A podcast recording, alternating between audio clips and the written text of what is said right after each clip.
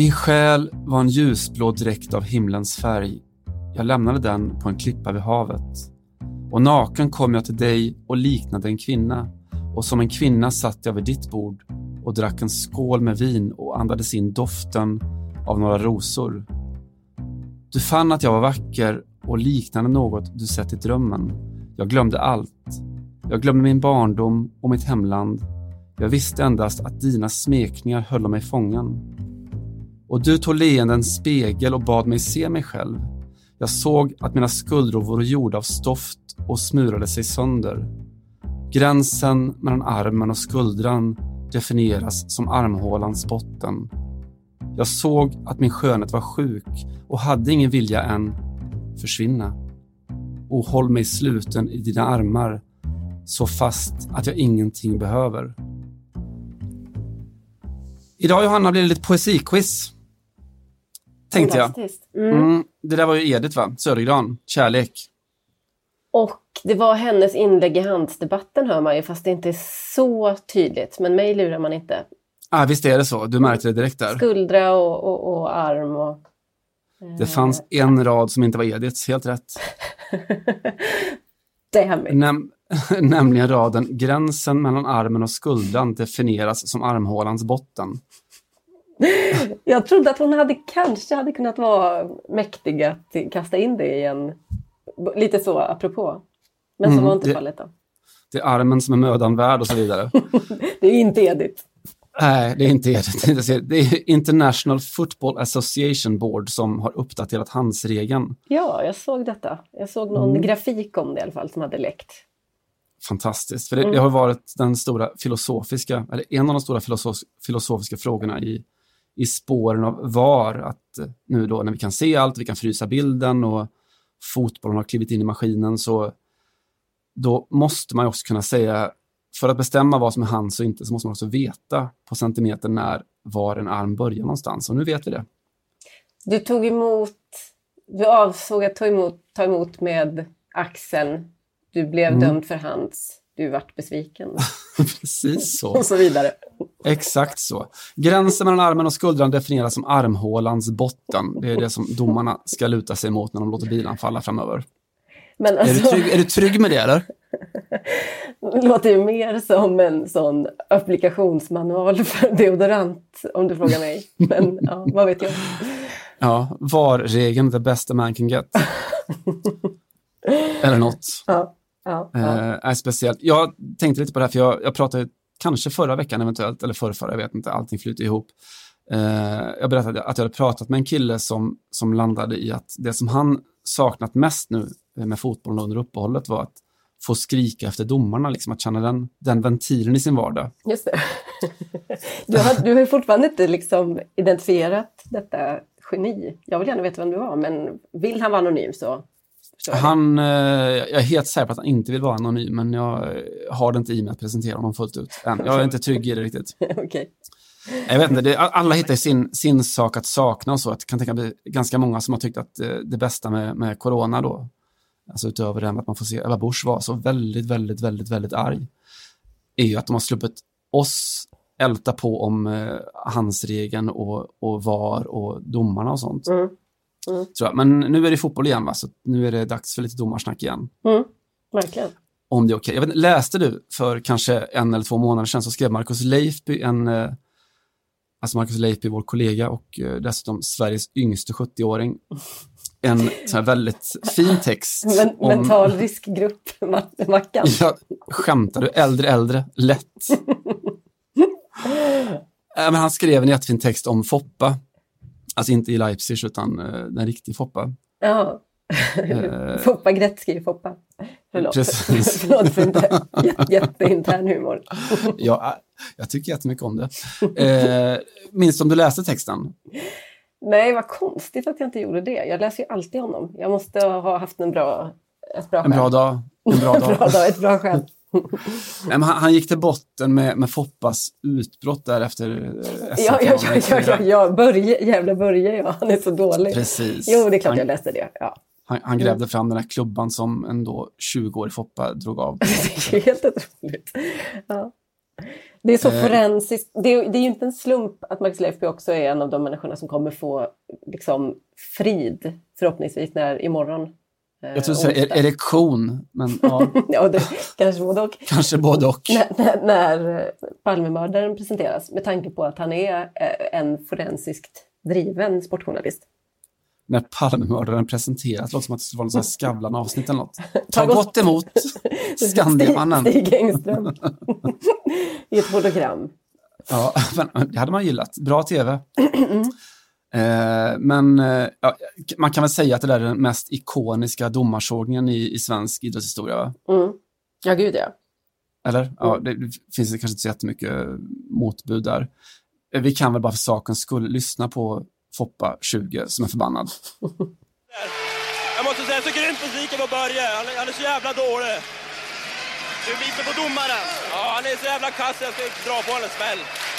Det är sant det. Ishockey-VM, nu är det klart med Mats Sundin. Gör det att du också får ja, Det skiter jag nu. Nu ska jag gå hem och duscha bara. Man är så förbannad, så jävla besviken på Börje va? Man är fett besviken på Börje. Mm. Han är, är så jävla dålig. Det är så, han är så, han jävla så dålig. om honom. han är så fruktansvärt dålig. eh, men jag, alltså jag har alltid älskat det där klippet som ja, alla sunda människor gör, men jag har liksom aldrig riktigt kunnat formulera för mig själv varför jag tycker så mycket om det. För att ja, han säger ju att han, eh, han vill klappa till domaren liksom. Mm. Och det är, det är ju dåligt ju. Det beror på vem du frågar, men det är väl att uppmana till våld. På så sätt så kanske man kan ha invändningar om man är den typen av person. Ja, eller om man känner någon som, som eventuellt är det. Mm. Men jag har alltså tänkt på vad är det som gör att det ändå känns bra då, till skillnad från nästan alla sådana domar, raserier, grejer. Mm. Vad är det liksom som gör att man älskar Foppa ännu mer efter det klippet eller att man liksom inte stör sig på att han vill utöva våld mot domaren. Mm. Eh, och jag har nu då hittat nyckeln till det och jag hittade den nyckeln där man då gör det. Om man är liksom en sån förutsägbar medelklass, vit, eh, progressivt liberal kille eh, i West Wing, alltså tv-serien Vita huset. Mm. Eh, vilket är liksom, det är typ som att nynna på Oasis ungefär om man är i min position. Mm. Extremt Verkligen. förutsägbart.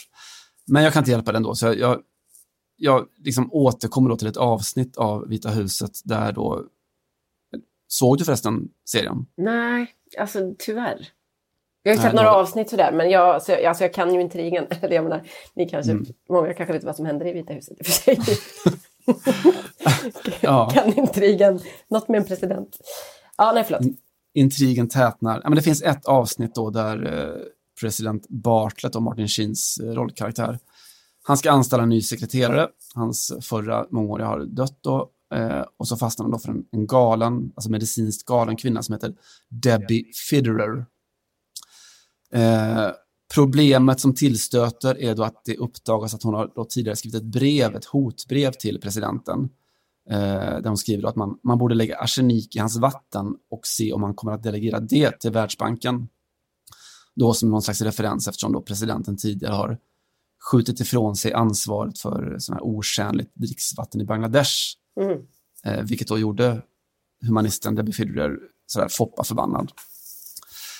Grejen är då att Debbie Fidrer får ändå jobbet som sekreterare och för att då den här eh, projektionen av en, en eh, demokratisk drömpresident och Bartlett, han har noterat att vad hon då i det här brevet, hotbrevet, kallar honom för någonting. Eh, han säger så här, You referred to me and the office with respect. You're a class act för att hon då har skrivit President Bartlett i sitt hotbrev och att det är hela skillnaden. Så där landar jag att min förklaring till varför jag gillar Foppas utbrott är att han säger så här. Jag är så jävla besviken på Börje. Alltså att han tilltalar den där domarjäveln då med, med förnamn. Att det är en, liksom en människa som han kritiserar. Mm -hmm eh, det vill jag ta med in i när fotbollen nu startar om. Att det är mitt ingångsvärde, liksom att det är en ja, det är ju en sport med liksom en sån extrem maktskillnad mellan domare och spelare. Mm. Liksom vad gäller privilegier och ekonomi eller plattformar eller ja, allt typ. Eh, så det är klart att man kan skriva om, om dom, skrika på domarna och så. Jag har inga problem med det, men det ska göras med en viss form av respekt i alla fall. Just det. Men det, ja, det är nästan lite intimt det där, att säga, börja. Det skulle inte ske i något annat sammanhang och inte i något annat land heller förmodligen, eller? Jag tror inte det. Jag tror inte det. Eh, och det kanske är någon sorts, jag vet inte, kvar, kvarleva från en tid där man faktiskt kunde namnet på alla domare också. Att det var, du kunde dem till och med i fotbollen med, med förnamn, efternamn och eh, ortstillhörighet, eller hur? Just det. Mm. Karl-Erik Nilsson Emmaboda visste man. Mm. Rune Bandhagen och så. Eh, Ecce homo, om man ska vara biblisk. Se människan i det fallet. Det är mitt, ett, ett av många ingångsvärden i, när vi nu ska återupptäcka fotbollen. Mm. Ja, mysigt. Jag, mm. eh, jag hör ju att du är på tå. Jag är på tå. Mm. Framåtlutad. Framåtlutad. Påkopplad. Laddad och tänd. Det, och på gång. Det är faktiskt, eh, jag sitter ju och väntar på att eh, La Liga ska dra igång och har liksom lite lagt Bundesliga till handlingarna. Vi pratade väl om det här förra veckan, att, att man har börjat eh, längtan efter liksom jämn fotboll, i alla fall jämn toppfotboll eller jämnt i toppen fotboll har tagit över på något sätt. Eh, och att det, alltså det räckte nästan att kolla kanske på två, tre helger Bundesliga och sen så, så hade man fått liksom lite sitt lystmöte och sen så kunde man börja längta till nästa eh, happening. Mm. Och nu är det ju bara eh, två dagar kvar när vi spelar in detta till Sevilla-derbyt. Eh, ja, en, en, ett par dagar till tills det liksom bränner till i, i Spanien. Eh, Barcelona spelar då borta mot Mallorca och eh, Real Madrid har väl hemmamatch på söndag mot Eibar eh, sen. Eh, jag har grottat ner, grottat ner mig vill jag säga. Jag, tittade, jag gjorde faktiskt som du och knappade in mig på Livescore. Mm. Eh, nej, men kollade lite på detta med hur det ser ut egentligen inför, vad man kan dra för slutsatser då av, av Bundesligas, eh, ja, vad är det, inte riktigt månadslånga, men ja, nästan. Det tyska spel. experimentet. Ja, men exakt. Det finns ju ofta en del eh, slutsatser att dra av tyska eh, ex, liksom, beteendeexperiment.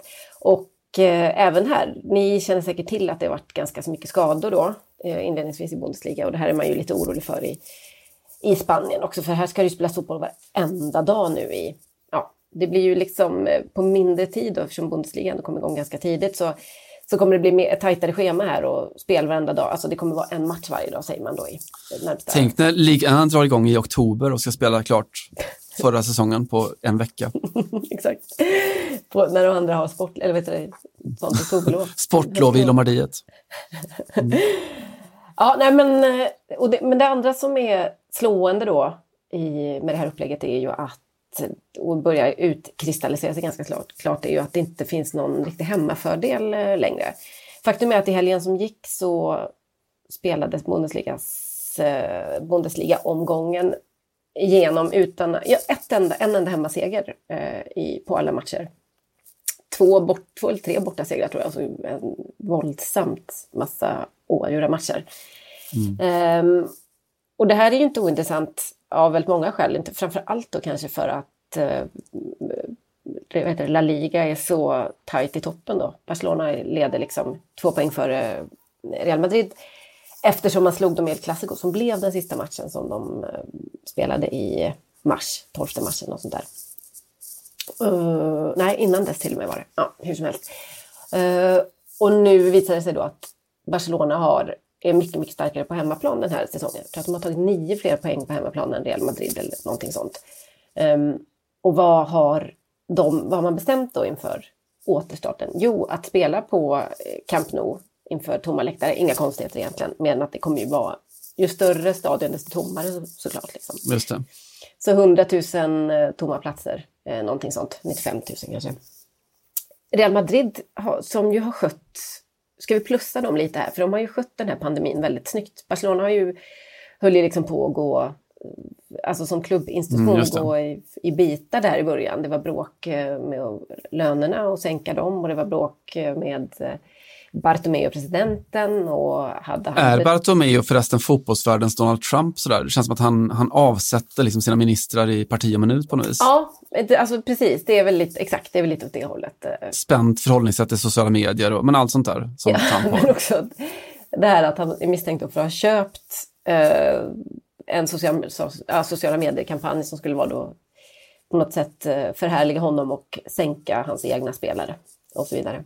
Eh, Real Madrid har skött det här väldigt snyggt. De har också varit smarta nog att säga okej, okay, men vi hade ju tänkt att bygga om eh, Bernabéu i sommar. Vi gör det nu, eller ja, vi drar igång det nu. Och eh, istället för att spela på eh, inför 75 000 då, tomma stolar så spelar vi på eh, den här lilla heter det, Alfredo Di Stefano stadion som mm. är ute på träningsanläggningen i princip. Eh, rätt så smart. Det spelar ju ingen roll liksom. Om du ändå inte riktigt har hemmaplan eller om hemmaplan framförallt inte hjälper så kan man likväl göra så. Nu får de liksom, det blir som att spela på ett nytt ställe och lite grann. Mm. Men många av spelarna är lite så eh, känslosamma kring detta för det är ganska många som har tagit sig, det är faktiskt rätt så många i den nuvarande Real Madrid-truppen som har tagit sig via eh, mm. Castilla, då, alltså akademin och ungdomsleden till A-laget. Mycket fler än vad det var. Gareth Bale bland annat. Gareth Bale är en av dem, kände jag. Och då har de spelat sina matcher där på Alfredo Stefano-stadion. Och faktum är att Zidane har ju tränat en hel säsong där med sitt, eh, när han var U-lagstränare eller U21-tränare och så vidare.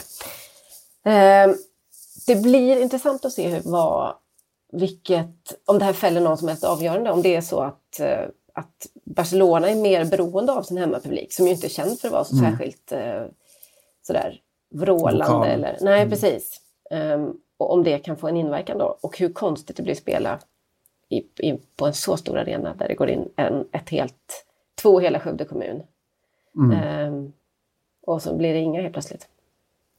Alltså det är jätteintressant ja, som man då spelar på det där som du är inne på, hem, hem till gården på något vis, eller hem till där barn jag har lekt. Mm. Eh, det, kan ju vara, det kan bli mindre konstigt ju, för att det, det, är en arena där man är van vid att det kanske står 300 pers och tittar på, på matcherna då, mm. när man är liten. Eller. Eller 100 pers, eller mm. två, två pers och en hund i princip. Mm. Så efter den initiala omställningen så kanske man är mer hemma där än på det här helt totalt abstrakta, surrealistiska, ekande Camp Nou. Jag tror absolut det. Det, blir, det är ju, grejen att någonting kommer ju fattas på Camp Nou, men ingenting kommer ju fattas på, på ute på Valdebebas eller på deras, vad heter det, Stefano-stadion. Plus att eh, som du säger, det kommer ju vara två män och en hund. Men det kanske kommer att vara mm. en hundra pers där i alla fall. För man, dessutom måste de ju göra om ganska mycket då, man ska få in VAR och de har jobbat mm. ganska mycket med det här så det har varit eh, belysningen var liksom inte riktigt tv-mässig och, och så vidare. Nej, och så att bara ha, ha kameror som når upp liksom där armhålan slutar.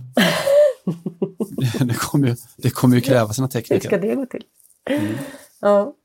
Undrar om det blir om det här blir en, eh, om nu den här pandemin håller i sig och inte det kommer, det kommer inga liksom vettiga vaccin och så, så att vi inte kommer få fulla läktare på, på länge. Vi kanske kommer få så tre kvarts eller en kvarts fyllda mm. läktare. Eller så. Men om det kommer bli så då att hemmafördelen på något sätt blir ett, ett eh, så kallat historiskt faktum. Ja, intressant. Det kommer i alla fall visa det där som forskning har visat tidigare. Vad, vad är det som gör att till exempel att ja, vad, vad, är hemmafördelen och så. Och det, det som är mätbart med det är ju ofta just domare. Att domare generellt dömer alltid lite för, för hemmalaget. Det. Eh, och det gör man då på grund av, eller tack vare publiken. Liksom. Just det, pressen. Mm. Mm. Eh, alltså det finns jättemycket saker. Vi kommer ju ha ett, ett underlag för väldigt mycket forskning liksom, eh, de, här, de här månaderna. Vi kommer kunna ja, vi kommer kunna se så jätte, jätte, jättemånga saker av det och som lär oss förstå den vanliga vardagliga fotbollen. Eh, fenomen som vi inte kunnat förklara förut, som vi kommer nu ha ett empiriskt underlag att kunna jämföra med. Hoppas du på en riktig sån brutal andra våg i pandemin så vi får lite tid att smälta ja. alla forskningsresultat, göra det verkligen på riktigt. Verkligen. Ska mm. det göras, ska det göras på riktigt, så är det ju. Mm. Du då? Vad har du varit, eh, har, har haft för dig sen senast? Mycket allsvenskan noterar jag. Ja, det, det blir ju det. Det blir en väldigt speciell eh, tid på det sättet också. Att det är en sorts förstoppning som släpper ju efter tre månader med ingenting så ska allting igång samtidigt. Och, så nu har man känt en otrolig pepp inför det här med allsvenskan och så. Att, eh, ja, några av världens största spelare som ska ut och spela fotboll i Sverige igen. Eller ja, Ola Toivonen om vi ska hårdra det. Eh. Men så man har liksom också lurat sig själv. ja, tio. Man har lurat sig själv lite grann. Eh, att tänka att nu börjar allsvenskan. Och sista veckan har ju verkligen känts som den vanliga veckan i mars brukar kännas när allt ska dra igång.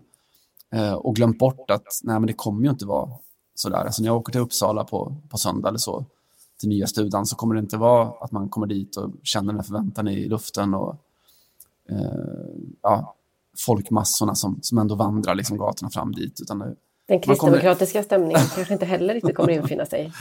nej, det kommer, det kommer inte vara så. För jävligt. Eh, ja, det är faktiskt för jävligt. Men, men den, den är ju å andra sidan väldigt omnipresent på and, i andra delar av debatten. Så att Ja, ja, man kan väl säga det. Alltså, Ebba var ju ändå lite sådär, jag är så jävla besviken på Stefan, han är så jävla dålig. Ja, just det. Men hon bröt ingen, klubb, hon bröt ingen klubba den här partiledaren. Jag orkar faktiskt inte glo på den, ska jag säga ärligt. Jag kände att jag vet ungefär.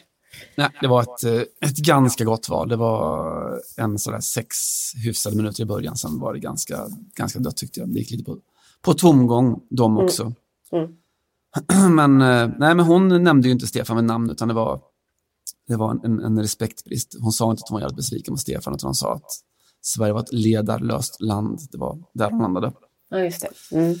Eh, så nej, men alltså just den här insikten, men det kommer, det kommer inte vara, det kommer inte vara så. Det, den, den insikten slog ganska hårt faktiskt i, idag när den kom, när vi satt och delade upp matchbevakningsscheman och sånt. Alltså det blir ju åka runt på, gissar jag, någon form av... Eh, det kommer kännas som att åka runt på lite interna uppgörelser som inte har så mycket med eh, omvärlden att göra. Det är ju oftast den, det är väl den effekten det får när det inte är någon publik. Man känner att så här, är jag en, ja, vi är ensam här. Spelar den här någon roll för Ja, omvärlden? Alltså lite den grejen. ja det där som man alltid får gratis annat, att, att fotbollen är så viktigt och det här är en viktig match och så, men hur, hur viktigt känns det när man hör ekorna? Mm. Inte lika såklart, även om det kanske är än- ännu viktigare nu än det någonsin har varit för många klubbar som går, går på knäna ekonomiskt och så vidare. Mm. Det ska bli intressant i alla fall, mer så. Det kommer inte vara så känslosamt, men det kommer vara oavbrutet spännande eller intressant kommer det vara att titta på såklart. Mm. Många kommer ha svårt att orientera sig även liksom i förhållningsmässigt och medialt och så. Hur, man, hur skriver man egentligen om en, en fotboll utan publik? Eh, vi får se var vi landar någonstans. Ja, vad gör man av det egentligen? Nej, jag funderar lite själv. egentligen? Ska man eh, behandla det annorlunda eller ska man gå all in och, och, och tänka sig att det är... Det är ju lika viktigt för lika många människor ändå. Ja, förmodligen. I alla fall ett tag kommer det vara det. Eh, jag vet inte vad som händer med ens de allra mest engagerades enga- engagemang eh, en bit in. Jag vet, jag vet faktiskt inte. Det är också en sån en forskningsrapport vi ser, har att se fram emot. Ser du ett så avslaget AIK-Djurgården-derby någon gång i liksom slutet av, eh, eller mitten av oktober? Folk bara, jag pallar inte det här längre. Ja, det kan bli så. Jag kan också tänka mig att, Nej. man kommer att, att se, och se saker olika. Så det där hur situationer som normalt förstärks så oerhört mycket. Sen en glidtackling och så är det 10 000 som skriker rakt ut. Och sen att den, den glidtacklingen kommer att se helt annorlunda ut när ingen skriker åt den. Ja. Alltså så är det ju helt klart. Alltså, allt, Mm. Jag tror all, all typ av eh, teater eller liksom indignation och så kommer nog känna, man kommer bli som spelare lite mer självmedveten, Mm. antar jag. Det känns lite larvigt att skrika massa så testosteronord inför, när man inte har någon i ryggen. Ja, Kanske. alltså ver verkligen, verkligen. Mm. Det kommer nog inte bli lika mycket sån här ganging up on the referee till exempel. Nej.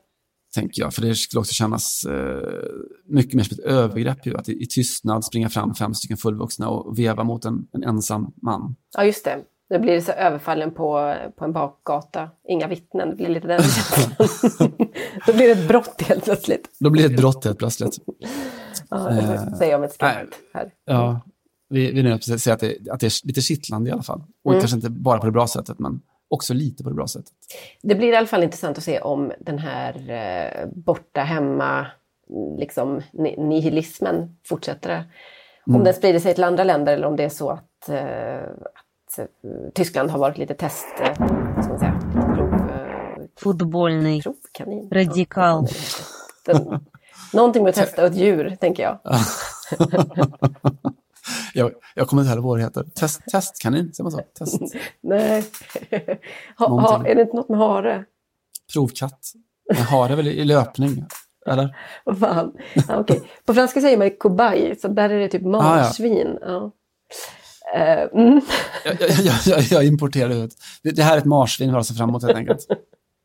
Marsvinssvenskan. Ja, marsvinssvenskan, exakt så. Eh, du Johanna, jag tänkte faktiskt prata lite om, eh, om Black Lives Matter. Jag vet inte om du är bekant med begreppet? Eh, är bekant med den. Mm.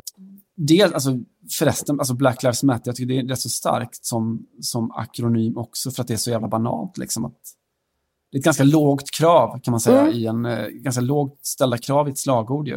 Mm. Så här, det. Hörni, våra, våra liv betyder någonting.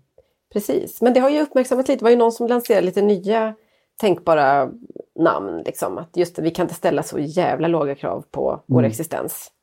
Utan att Black Lives are meaningful eller Black Lives eh, alltså, och så vidare. Are beautiful. Black is beautiful. Ja. Exakt så. är det här lite som, är det lite som när AFA skrev avgå på Ja. Irene Svenonius hus? Och man bara säger, jo men det är klart att det är ett hot och det är jättedåligt, bla bla bla. Men det är ju ett jävligt tamt hot liksom. Varför var det enda ni kunde klämma fram var ett så här jätterimligt krav som alla delar utom typ 9% av de som röstat på Moderaterna i landstinget. Alltså man undrar lite vad det, alltså var, var det slutar någonstans. Man pratar om det här uppdrivna tonläget och så. Alltså, det är alldeles för lågt nu. Bali, bla bla bla. Så jävla låga krav på alla möjliga håll. Man bara skriv in i fängelse om ni menar allvar. Liksom. För det tror jag också de flesta kanske ändå tycker att man förtjänar när man har försnillat eh, eller när man delat ut sådana eh, kons- konsultuppdrag till sin man i, i, för skattepengar och så vidare. Ja, vad kommer härnäst? Liksom? Så här, Råta arméfraktion 2025. Ledsen smiley, typ. Nej, typ. Feminismen kommer bara säga sluta snälla, sluta ta oss på brösten eh, om ni pallar. Så kommer det vara. Eh, Tafsa inte hela tiden kanske. A- 18 procent av makten och lite lön, tack. Nej, små krav. Herregud, alltså, riktigt superstudentikos humor. Ja. Mm, vi får väl ha det också. Mm. Eh, det ska, vi spelar in det här på, på tisdag eftermiddag. Det ska ju, det tänkt att demonstreras i Malmö idag tror jag. Mm. Eh, och lite oro då från myndighetshåll att det kommer gå överstyr lite som det gjorde i Göteborg då. Det. Eh, för det, det är ju det det gör nu, det går överstyr överallt, lite som feminismen kan man säga.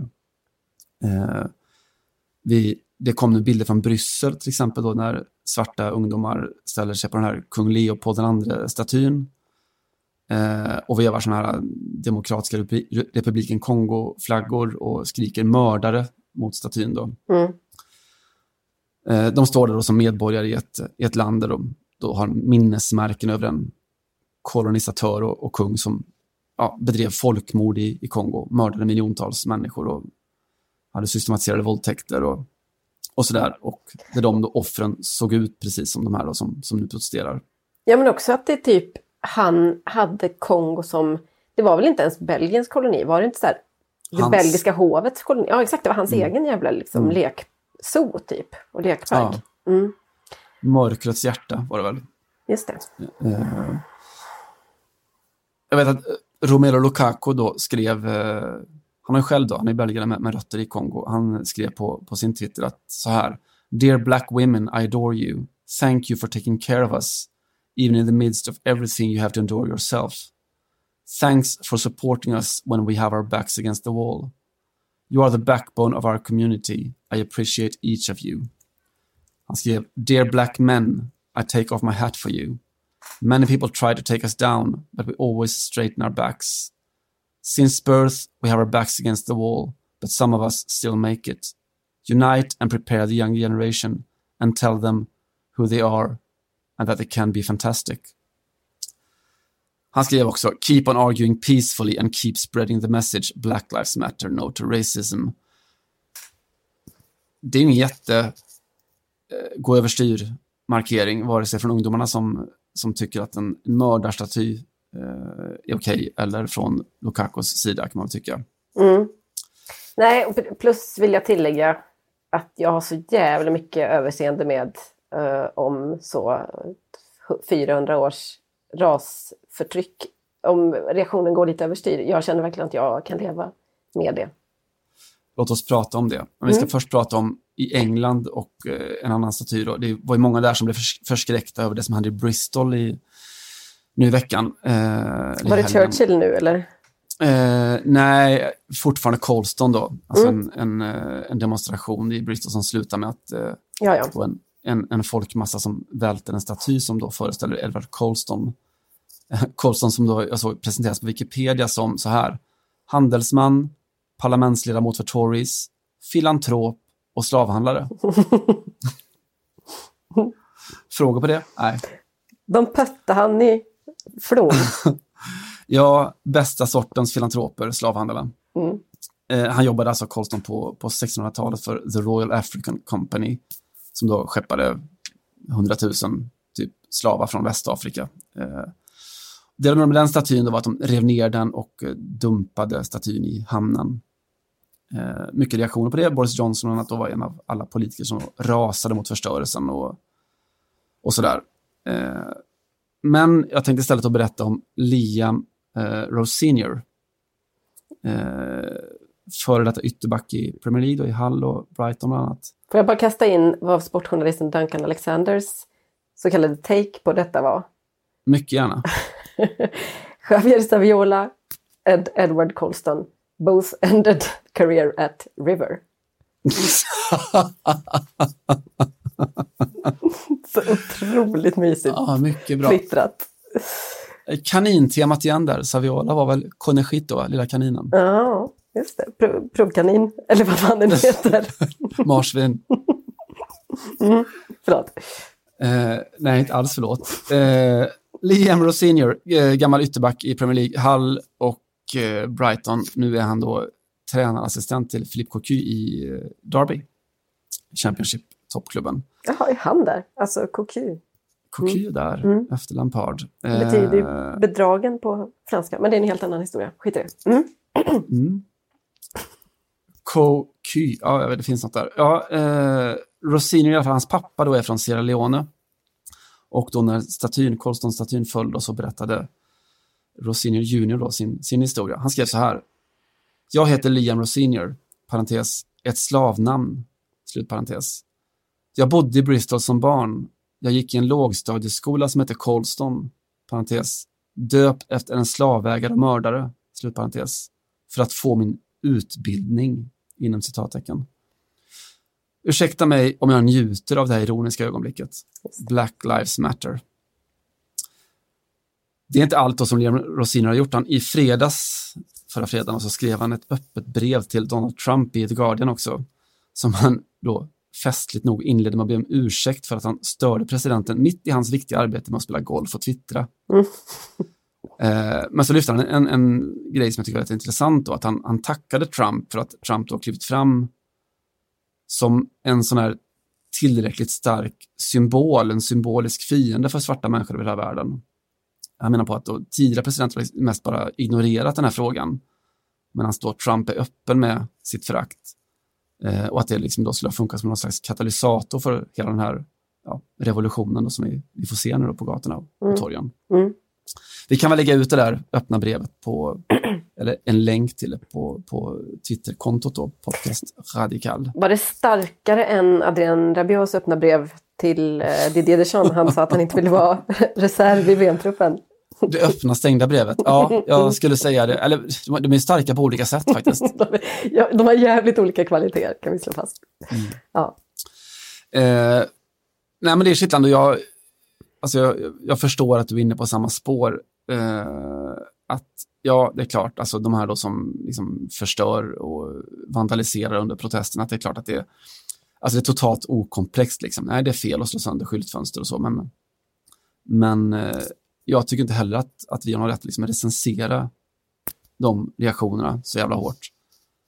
Nej, alltså jag, jag känner att det är ju två helt olika debatter. Det ena, det ena Ja, men det, är inte ens en, det är inte ens en debatt. Liksom. Nej, Alltså, nej men framförallt så dö- exakt, nej precis. Nej, men jag menar, det är inte så att det är inte så att typ en viktig fråga blir inte mindre viktig för att eh, några svinar. Alltså frågan är fortfarande lika viktig Mm. och det är också nu Frankrike är så superväl preppat för detta efter liksom två, ett och ett halvt år med eh, gula västarna där nästan varenda Mm, mm. demonstration urartade. Men eftersom fransmännen har en liksom ganska grundade i abstrakt tänkande så är ändå de flesta helt överens med gula västarnas krav. Mm. Även om man tycker att det är för jävligt och till och med många av dem som har fått hela sin liksom, näring sönderslagna är ju bara så här, jag håller ju med dem liksom och jag är ju en av dem så jag, kan ni sluta slå sönder min tobaksaffär Mm. på Champs-Élysées eller, eller vad du vill. Mm.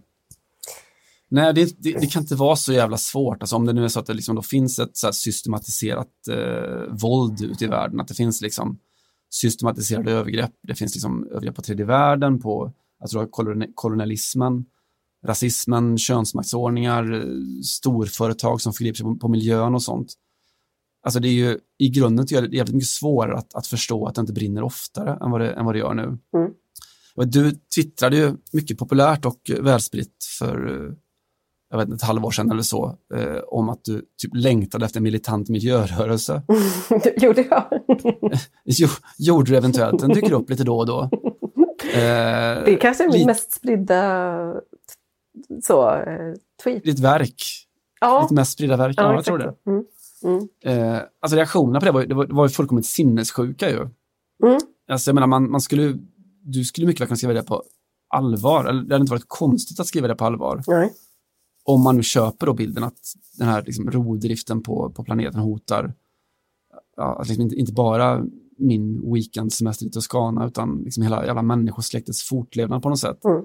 Så det vore inte svinkonstigt om det dök upp en rörelse som faktiskt då brände ner liksom, oljemiljardärernas hus. Liksom. Nej, men det var inte egentligen det här det konstigaste tyckte jag, även om jag skrev den ju lite för att ställa till med ordet, för att det kan, det kan vara lite kul. Eller jag, jag satt, ju, hade en, jag satt ju på en superlång tågresa mellan Barcelona och Paris. Fan, det är snart dags igen, så att, uh, håll utkik Mm. liksom, så man kan komma på något annat riktigt bra.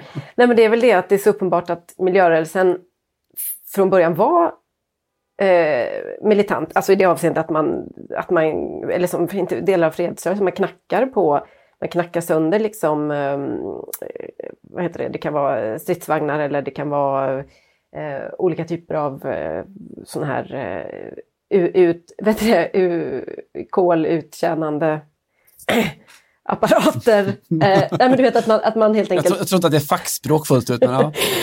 Nej, men alltså, eller att Greenpeace till exempel har eh, ockuperat oljeplattformar och sånt. Och det är ju också så, det, det är ju mest att där lite grann försvann eller inte har varit en så stor del av den senaste två, tre årens stora miljörörelse.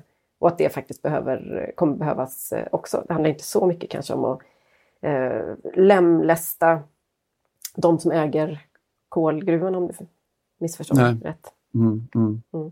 Ledsen smiley. Precis. Exakt så. Nej, men man alltså landar mycket i, alltså, i, i den svenska kontexten så uh, den här då, mannen i vit tröja. Uh, inte Ja, ja. Gareth Bale heller, utan han Alex Murphy heter han Mm. i Göteborg där. Mm. Eh, som liksom stod mitt i de här kravallerna som någon slags här, ja, fyrbåk av integritet och, och förnuft. Just det. Eh, och så, det är klart, alltså, jag, gud, han var ju, man älskar honom såklart, utan förbehåll egentligen. Han är ju, Ja, men det är lite dåligt över hela liksom, glorifieringen om jag ska vara helt ärlig. Men det kanske Ja. är en annan Nej, debatt. Nej, det kanske är den här debatten. Nej. Nej, alltså, men jag, jag, jag håller ju med, alltså inte, inte i, i relation till Alex Murphy för att jag, han förtjänar alla, alla hyllningar han får, tycker jag. Jag tycker det var fantastiskt starkt gjort på jättemånga sätt. Jo, Men- men, också så här, nu ska vi men- hitta, ursäkta mig, men det är ju lite Ja. så här, hitta den gode Alltså nu Exakt, använder jag det ordet av precis det skälet som ni förstår, nämligen att det, Mm. att det blir ett eh, det blir ett sätt att, att, att tämja en rörelse och liksom, och ta, ta, alltså, Ja, avradikalisera den och göra den medial och kunna andas ut lite grann. exakt. För så exakt jävla vilda var de faktiskt inte. Here's a cool fact a crocodile can't stick out its tongue. Another cool fact you can get short term health insurance for a month or just under a year in some states. United Healthcare short term insurance plans are designed for people who are between jobs, coming off their parents' plan, or turning a side hustle into a full time gig. Underwritten by Golden Rule Insurance Company, they offer flexible, budget friendly coverage with access to a nationwide network of doctors and hospitals. Get more cool facts about United Healthcare short term plans at uh1.com. Nej, jag vet inte, det, kan, det kanske de var, men exakt så att det blir, det blir den tacksamma symbolen för liksom, den, den sunda protesten med förnuft. Liksom. Eh, och återigen så jag tycker inte att det är konstigt att folk vill riva ner hela jävla världen, liksom osorterat och rått och våldsamt och så. Utan det, alltså det, det där är ju jag tre gånger i veckan. Sen kanske jag inte alltid går till handling, men jag, jag kan ju verkligen identifiera mig med den.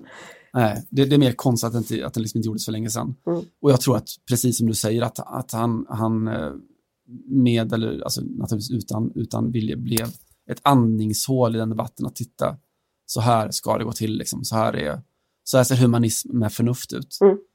Uh, jag håller helt med. Ja, mm. Vad skönt att vi gjorde samma analys där. Eller det hade varit gått bra annars också. Men jag, jag, jag bara kände efter att jag kände mig lite kvävd av, mm. av det här hyllandet av den, precis som du säger, den förnuftige eh, svarte mannen som passade in så bra i Dagens Nyheters eh, Black Lives Matter-narrativ. För det var ju lite där vi landade liksom. Jag tänker att när du använder n-ordet, det är en jävla tur att DNs chefredaktör inte är svart, för då hade, du, hade vi varit illa ute. Och inte tycker om fotboll heller. Just det, sant. Mm. Mm. Sant. Nej, men det där mm. var väl eh, min Black Lives Matter-take, eller vår, för, för veckan, eller?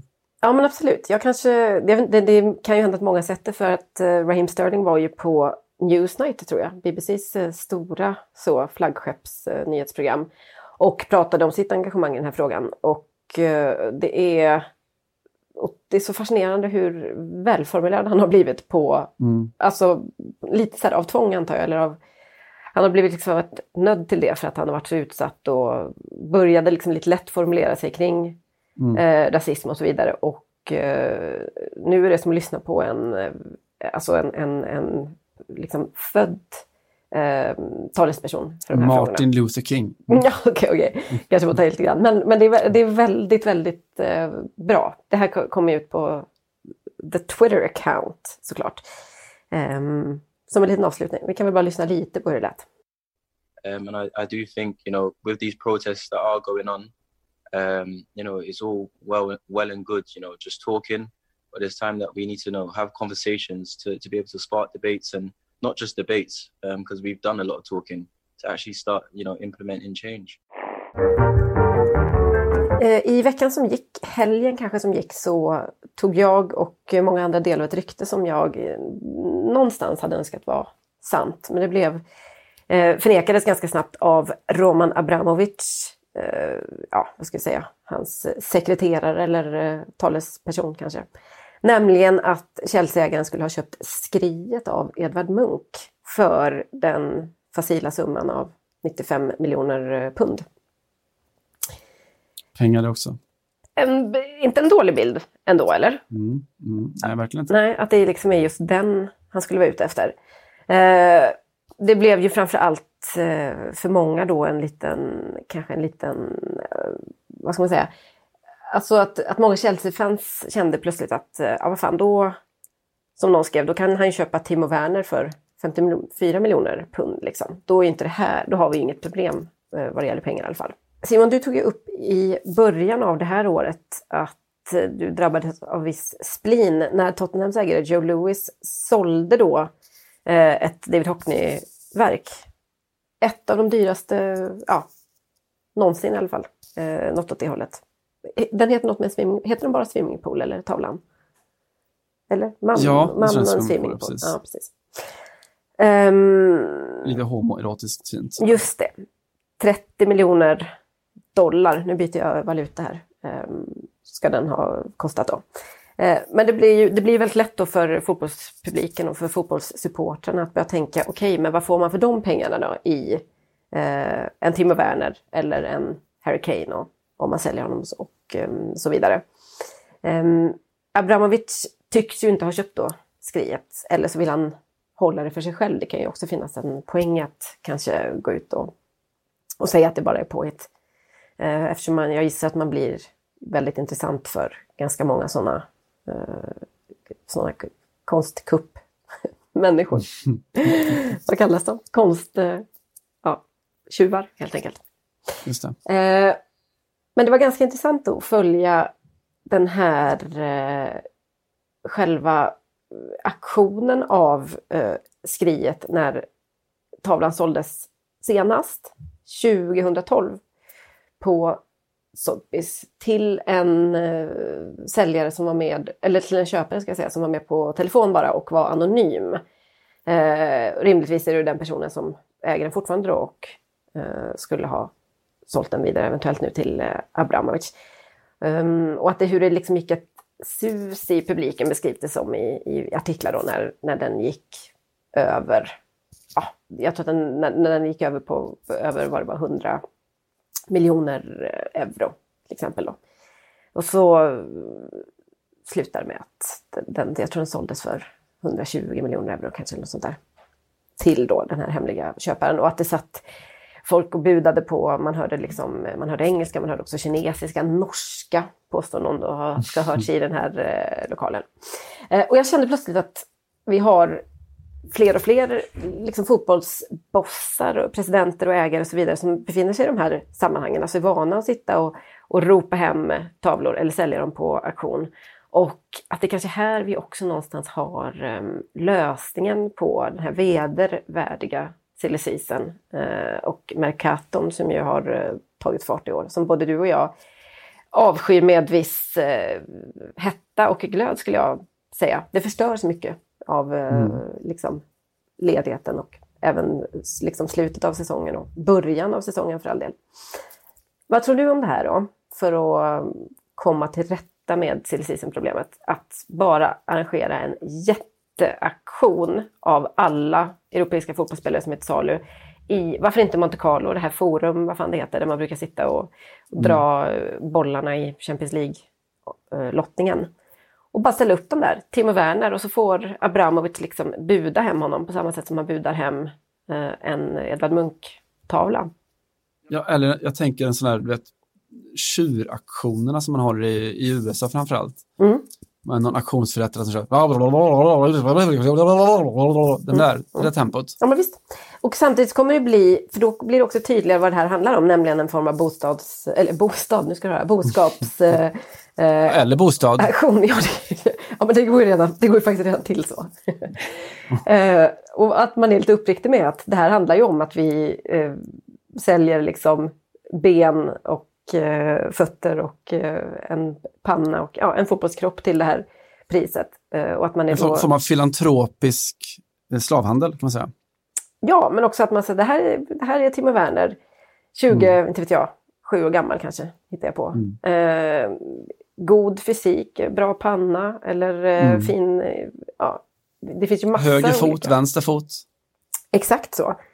Eh, Alltså att det blir någon form av um, lite så Fröken Sverige-tävling kanske, eller Miss Universum-tävling fast för fotbollsspelare. Och framför allt, förutom att det blir väldigt tydligt då för, för alla uh, supportrar att uh, ja, vilka man hade råd med, vem man inte hade råd med och sådär, så kommer man ju ifrån de här eviga spelen med agenter och eh, mm. fulspel och lova hit och dit och så. Det kan bli en ganska, en ganska liksom sär match, tänker jag över hela jag tycker ju om idén eh, för att den skulle liksom dra undan skynket, alla ridåer skulle falla över fotbollsmarknaden. Jag har haft länge en, en alternativ idé som skulle vara på ungefär samma sätt men också gör att man inte helt förlorar det oförutsägbarheten och det är att förvandla det till ett, ett lotteri istället.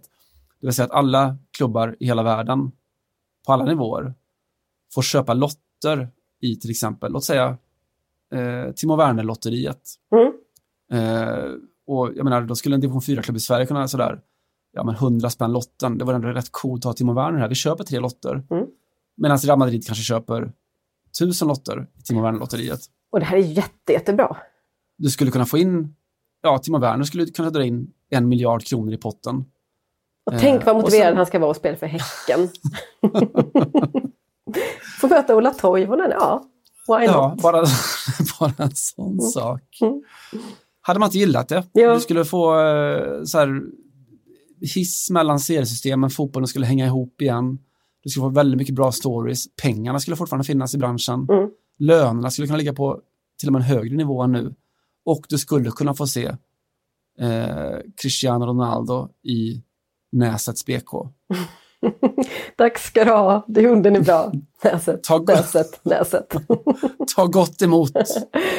ja, nej, det, det, är faktiskt en jättebra idé. Det enda som jag ville tillägga på liksom i min Monte Carlo auktionsplan är ju att det kan komma in eh, intressanta element i budgivningen. Till exempel, vi tar Timo Werner mo, eh, och så kastar vi in då, inte vet jag, 300 miljoner. Emil Forsberg. ja. Och eh, en lite mindre skiss av David Hockney från 1974. Ja, eh, den ser ut så här. Eller man kanske kan sälja Banks emot eh, Leo Messi. Ja, men det är bra. Ja. Alltså att det, eh, jag vill hävda att det är, det är så pass många av dem som håller i fotbollens pengar som nu har upparbetat någon form av konstintresse, eller i alla fall konsthandlarintresse, att det skulle kunna bli jävligt bra affärer. Alltså, så, eh, alltså du och jag skulle ju intressera oss på nytt då för eh, mm, mm. silly season, som vi inte riktigt gör nu. Jag, det är mest för vår skull som jag tänker att det här hade varit fantastiskt.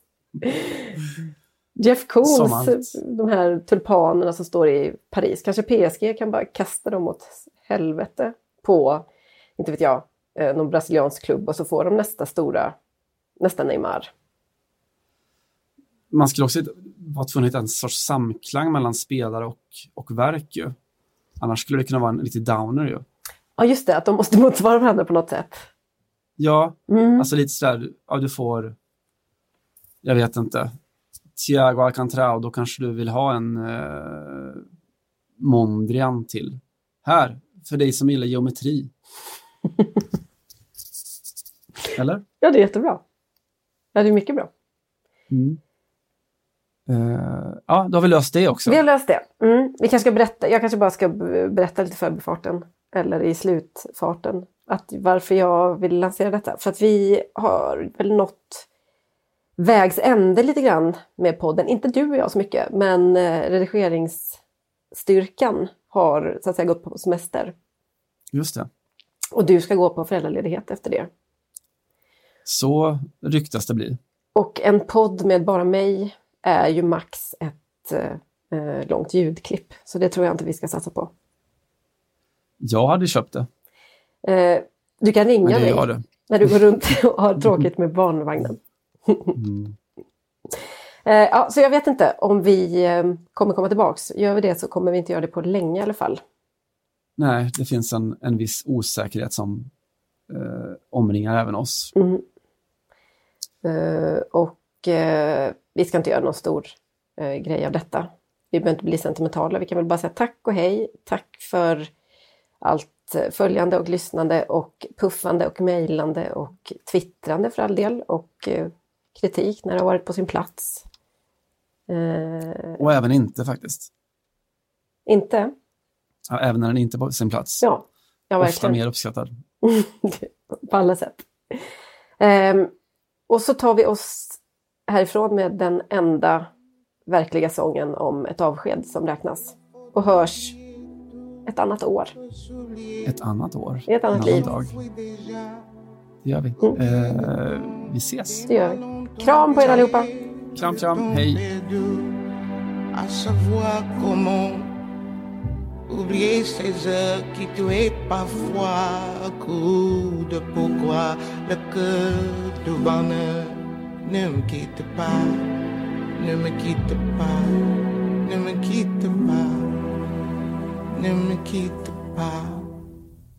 Moi, je t'offrirai des balles de pays où il ne pleut pas. Je creuserai la terre jusqu'après ma mort pour couvrir ton corps d'or et de lumière. Je ferai en demain où l'amour sera roi, où l'amour sera loi, où tu seras reine. Ne me quitte pas, ne me quitte pas, ne me quitte pas ne me quitte pas.